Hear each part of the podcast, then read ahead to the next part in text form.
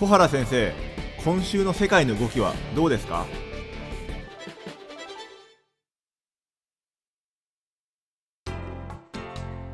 皆さんこんにちはオートバンクの上田です。皆さんこんにちは。東京大学の小原です。じゃあ早速ですけども先生今日はどんなお題でしょうか？えーと、今日はですね、えーと、これまでいろいろ皆さんにお話をしてきた、えー、主要な世界の動きですね、はい。まあ、あのそれらについてですね、まあ、あの少し動きがまた出てますので、えー、ちょっとおさらいといいますか確認といいますかその辺ちょっと整理をしておいた方がいいのかなと思ってですね、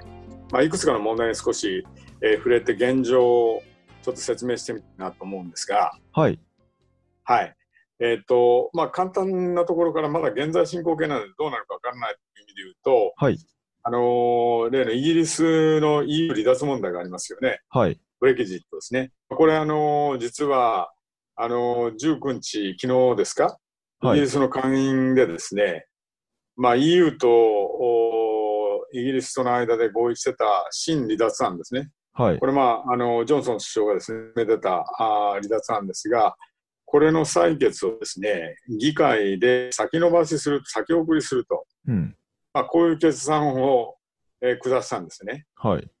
で、まあ、10月末までに、まあ、あの、離脱をしたいということを、えー、まあ、ジョンソンも首相はずっと言ってきたわけですけど、はい。まあ、これはちょっとどうなるのかというのが、これがまた見えなくなってきたんですね。で、この新離脱案っていうのが、来週可決されないとですね、そうすると、ちょっとこれなかなか、あの難しくなってきて、離脱の延期という話になってくるんですけど、ああ、なるほど。ええそれで離脱延期の、その申し入れも、あのイギリスはですね、同時にしてるわけですけど、はい。あのまあ、ジョンソン、うん、すればね、月末の期限内になんとかやりたいと、うんえー、やる自信はあるんだということを言ってるわけですけど、まあ、もしこれができないとなると離脱延期と。で、離脱延期にはですね、実は EU、あの、イギリスを除いてですね、EU の27国の賛,、賛成が必要なんですね。うん。それが本当に、まあの、集むのかどうかということもあって、まあ、この辺がですね、えー、合意なき離脱に、の可能性もあるし、あるいは最終的にはですね、その、要するにその、よく言われている2回目の、えー、国民投票だとかですね、いろんな、あるいは総選挙とか、まあ、いろんなことが、あの、まだ、えー、これからどうなるかわからない。まあ、そういう状況が今、えー、続いてます。うん、それから、あの、えー、っと、大きなあの話とね、これ、そのシリアの話ですね。この間、えー、ポンあのペンス副大統領とポンペオ国務長官が、まあ、トルコを訪問してですね、はい、エルドアン大統領と話をする、そのそれが、まあえー、どういう結果になるのかっていうのが注目点だという話を前回しました。はい、で、その結果がですね、まあ、発表されてですね、一応そのアメリカとトルコが合意をしました。はい、それで、まあ、トルコの方はですね、まあ、あのシリア北部への軍事行動、これ120時間停止すると。それから、あのアメリカはですね、えー、その軍事作戦の停止を受けて追加制裁は求めないと。はい。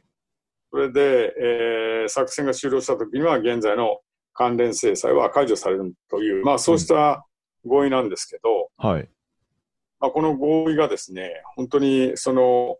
えー、きちっと守られてですね、持続されていくのかということについては、まあ、若干懸念もあるわけですね。うん。いずれにせよですね、このシリアの問題についてはですね、まあ、アメリカが、まあ、その、この IS 総統ということで、はい。え介入をしてですね、そそのパートナーになった、その、軍事勢力ですね、うん、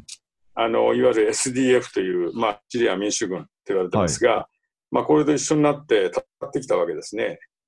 で、それをまあ、トランプ大統領が、その、前回言いましたが、撤退ということを一方的に表明することによって、まあ、力の空白がここで生まれてですね、うん。えー、まあ、ある意味であのアメリカ軍の存在がバッファーになってたのがそれがなくなるということで、えーまあ、ゴーサインをもらったというトルコはですね、はい、5軍をまあ進めたわけですね。それで今の、あのその人道的なあその状況も含めたですね国際社会の懸念がまあ高まり、あるいはトランプ大統領への批判が高まった。はい、まあ、そこで、まあ、あのいわゆるペンス副大統領とポンペオ国務長官がトルコに飛んだと、まあ、そういう流れなんですね。で、これについてはですね、やはりトランプ大統領の僕もあのこれまでも批判、少しあの批判的なこと言いましたけど、やはりその介入をしてですね、それパートナーであるその空土勢力の安全も考えないで撤退を一方的に発表すると、うん、これはですね、やはりどうもアメリカに対する信頼感っていうのをですね、はいえー、失わせるということになる。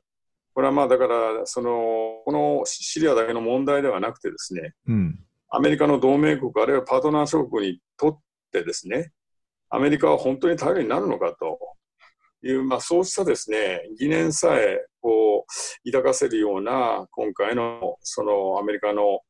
えー、手だったと思うんですね。はい。で、まああの、前回のアメリカが引いていくあのそうした力の空白にですね地域大国なりあるいはそのもう少し大きな勢力ですよね、まあ、ロシアだとか中国も含めてですね、うん、そうした国家が関わりですねあるいは今非常に倍されているのが、まあ、こうした混乱に乗じて IS がですね再び勢いを盛り返すんじゃないかということで、まあ、その兆しがもう出てるようなんですが、はい、まあ、こうするとですね、まあ、アサド政権のにですね、これにま介入してきてますから、まあ、その、ロシア、あるいは地域大国イランですね。イランの場合は、うん、イラクからシリア、レバノンに続く、まあ、三日月地帯と言われてますけど、はい、まあ、こうしたことこへの、まあ、勢力の拡張も含めてですね、まあ、いろんな勢力がここで、えー、その、しのぎを削っていくという話になってくるとですね、これはまた本当にこの地域がですね、まあ、混乱が続くと、うん、えー、余計にですねシリア内戦の出口が見えない。そもそもイラク戦争を始めた時もですね、アメリカは出口戦略っていうのがしっかりしてるかと。いうことがあって、ずるずる泥沼にそのははまってですね、まあ、あの犠牲を、あるいはまあ大変なコストを払ったと。うん、アフガニスタンでもそうなんですね、今回あの、あの民主党がトランプ政権の政策を批判しですけど、はい、民主党自身もですね、アフガニスタン問題でいてですね、やっぱりそのあの休戦協定ということなしにね、撤退、つまり終わりない戦争を終わらせるんだっていう、こうしたまあスローガンで民主党も言ってきたわけで、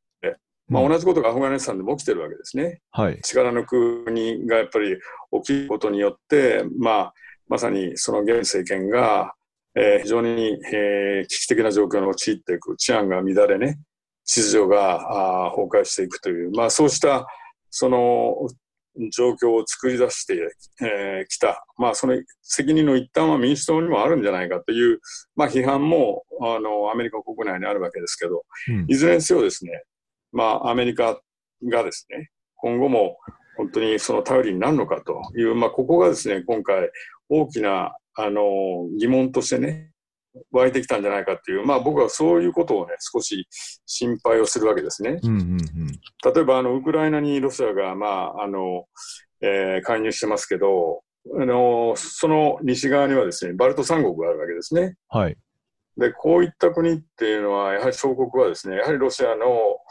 えー、その影響力、あるいは介入ってことを非常に懸念してるわけですけど、まあ、そうした国にとってアメリカは本当に頼りになるのかと、まあ、こういった問題ですね。はい。まあ、ここはちょっと、あの、要注意だと思います。うん。それからね、えー、っと、いわゆる今、世界経済、あ景気減速も含めて、えー、非常に懸念が高まってますけど、はい。まあ、その大きな原因である、いわゆる米中の貿易戦争、まあ、これについてこの間、えー、っと、一応、その追加関税はかけないと、えーえー、いわゆる延期延あの延期すると。いう、まあ、そうした決定があったわけですけど、どうもね、えっと、それについては、えー、そのニュースが流れてるのはね、ウォルえっと、ワシントンポストかな？これはあのレレポートが出てますけど、えーいわゆるホワイトハウスが発表したですね、アメリカの農産物をね、えー中国があー400億ドルか500億ドルぐらい購入するという約束をしたという発表をしたわけですけど、うん。どうもそれが、まあもちろん文書になってないわけですけど、はい。中国側がですね、えーこれを担当する商務省おのお説明だとね、中国の市場のニーズに従って、その購入がなされるんだということを言ってて、この数字なんか全然出てきてないんですね。それでやはりアメリカの対応を見て、この購入があーされるんだという、まあ、そういうことではないかという、まあ、そうしたニュースもちょっと流れてですね、なるほど。どうもトランプ大統領のあの今回のその要するにその合意で、えーこういった進展があったということについてね、うん。本当にどこまできちっと詰まってるのかっていうところ、ちょっとその、えー不確実に来てる、まあ、いった状況がまあ米中ではありますね。はい。で、また一方ではね、トランプ政政権は、あの、EU に対してもね、はい。この航空機に対する、まあ、補助金がですね、WTO 違反だとはい。いうことで、まあ、あの、航空機やワイン、チーズなどにね、はい。25%の法税を発動したんですね。うん。で、まあ、これは、あのー規模が大きくはないんですね。あの、輸入額の輸入額全体の2%ですから、まあ、あの、ある意味で、えーその額は大きくないんですけど、はい。えーフランス産のワインであるとか、イタリアのチーズだとかね、あ各国のいわゆる名産品ですよね。そういうものをまあ狙い撃ちにしたとはい。いうことはあって、まあ、いずれにせよ新たな関税合戦というか、まあ、ここ、ヨーロッパに対しても、まあ、えー出てきてる。まあ、そういう意味でね、この、えー世界経済、あの、どうも国際協調をしてね、えー実は乗り切っていかないといけないが、どうも自国の利益だけをね、うん。えーその考えた、まあ、こうしたその貿易戦争っていうのの広がりに歯止めが止まらなくなってるというところが非常に心配なんですね。なるほど。えなんか中国に引っ入れて au までっていうのもなんかちょっとびっーくりそうなんですね。これまうん。そうですね。それでね、えー最後にね、えーっと、この香港問題もフォローしてきたわけですけど、はい。まあこの香港問題についてもね、これはまあ一国二制度、50年間まあ変えないということをやってきたわけですけど、どうもそれについて、えー中国、あるいは、まあその中国のお意を受けてですね、これはまあ、板場にも身にもなるわけですが、香港政府政政府ですね、これ、えーこれに対する、まあ、不安といいますか、まあ、はい。そういったものが続いて、デモが続いてるわけですが、アメリカの下院ですね、実はその香港の人権、民主主義はい。法案っていうものを可決をしたんですね。これまあ、香港の人権をまあ尊重しして、え民主主義をまあ確立していくというようなあー観点からのまあ法案、そういうものをきちっとアメリカとしてはね、えー見て必要であれば、要するに制裁をしますよと。うん。あのー香港の抑圧にまあ関わったようなですね、中国当局者への制裁、こういったものをやりますよという、それが、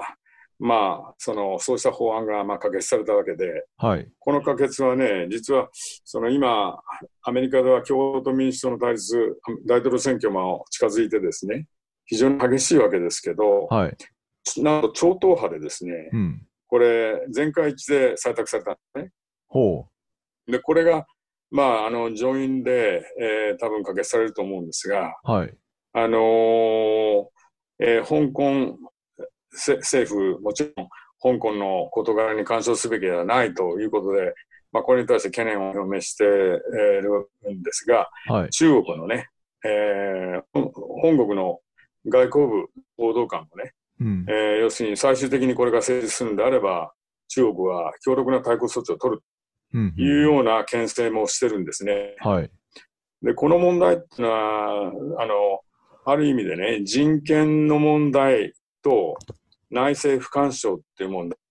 これをね、やはり考えるかとうん。いう一つのね、大きなテーマだと思うんですね。はい。で今、米中関係全体が非常にその難しい状況にあるわけですけど、同時に香港の問題についてはね、その人権という、まあ、普遍的なある意味での価値、えーこれはまあアメリカなんかによんでによればね、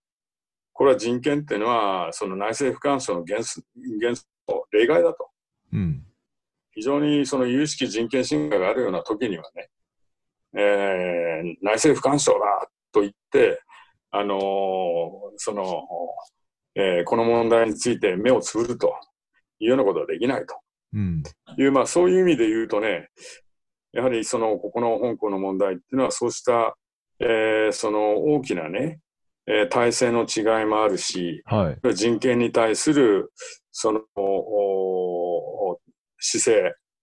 えーそうしたもの、あるいは主権とかね、内政不干渉っていうような、まあ、そうした根本的なお国際社会のルールとか原則、まあ、こういうものがね、えー一つ問われているという、まあ、そうした側面もあるということをね、我々、えー注意しかないといけないと思いますね。なるほどなんか、本当にあの、おまあ、なんかアメリカ、まあ、基本的になんかアメリカを軸にして、なんかいろんなあの事象が発生してるのかなと思いながらも、あの、なんか本当に、ね今までのまとめというところでは、かなりやっぱ盛りだくさんでしたね。そうなんですね。えーで最後にね、えちょっとその、あのーえー一言だけですけど、え。はい。え北朝鮮の話でね、ええ。実はあの、金正恩委員長がね、はい。白馬白い馬にね、はい。乗って現れたっていうんでね、あのあのー上田さんも知ってるのか、中朝国境にね、はい。あのーまあ、いわゆる聖地と言われてるんですけど、白島っていうのがあって、はい。それでそこの山中、まあ、雪が降ってるその中なんですけど、ええその金正恩委員長が白馬に乗って進んでる様子っていうのがね、あのテレビで報じられてね、はい。でまあいろんな推測を読んでるわけですけど、あのまあ一つの推測はね、ええまあこれまでね、やはりそのはそのそうした写真が、白馬に乗った写真が出てきたことがあるんですけど、それは大きなやはり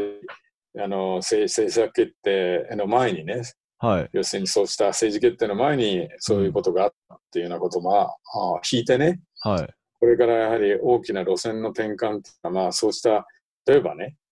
あの、衛星の打ち上げだとかね、うん。えーまあ、これまでミサイルを撃ってきたわけですけど、はい。要するにそうした大きな動き、あるいは、あの、金正恩委員長ずっと一貫して、年末までにね、えーアメリカは、その、はっきりすべきだと。うん。えーその今のこれまでのようなあ立場ではなくてね、はい。やはりあのもう少し、えーその立場をね、うん。あの再考して、それであの望んで、えー来てくれるということをね、まあ、あのこれまで要求してきたわけですけど、そはい。のデッドラインがね、まあ、年末だということを一貫して、まあ、これまで言ってきたわけで、まあ、そういう意味で言うとね、えーこれから11月、12月っていうのは、もう白い馬を乗って出てきた金正恩委員長、まあ、これがね、どういう今後をするのかっていうのが、まあ、注目されると。はい。で、これについても、まあ、さっき言ったようなね、まあ、いその、まあ、プロパガンダなわけですけど、はい。要するに、その、おいろんなあー見方、特に、えーいよいよね、あの、北朝鮮が、えーよりね、えーその強硬な対応に出てくるんではないかとはい。いうことを、まあ、懸念する、その筋もあるわけですね。うんまあ、。そういう意味でちょっと最後に、えーそうした動きが、まあ、北朝鮮であったとはい。いうことで、まあ、今日はちょっといろんな、えーこれまでの動きをですね、少し整理してみたんですけど、はい。えー今の時点でですね、まだまだあの何かあの先が見えない、そうしたいろんな問題が並行して動いているということだと思います。そうですね。なんかまだまだ全然、なんか見えない感じがね、しますね。そうですね。うん。まあ、一言で言うと、まあ、アメリカがですね、まあ、世界の警察官をを辞めたと。まあ、いう、まあ、オバマ政権の時にこれをお言ったわけですけど、はい。まあ、アメリカの力が落ちて、えー具体的に落ちてくる中でね、うん。やはりどうしてもパワーバランスが変わってくる中で、はい。まあ、秩序というものもね、アメリカが支えてた秩序っていうものも少し揺らいできてる、その中で起きてる、いろんなことが起きてるということだと思いますね。はい、はいなるほど。じゃあまた引き続きちょっと要注目ということで、でね、はい、見ていきたいと思います。はい。よろしくお願いします。はい、どうもありがとうございました。どうも、はい。失礼します。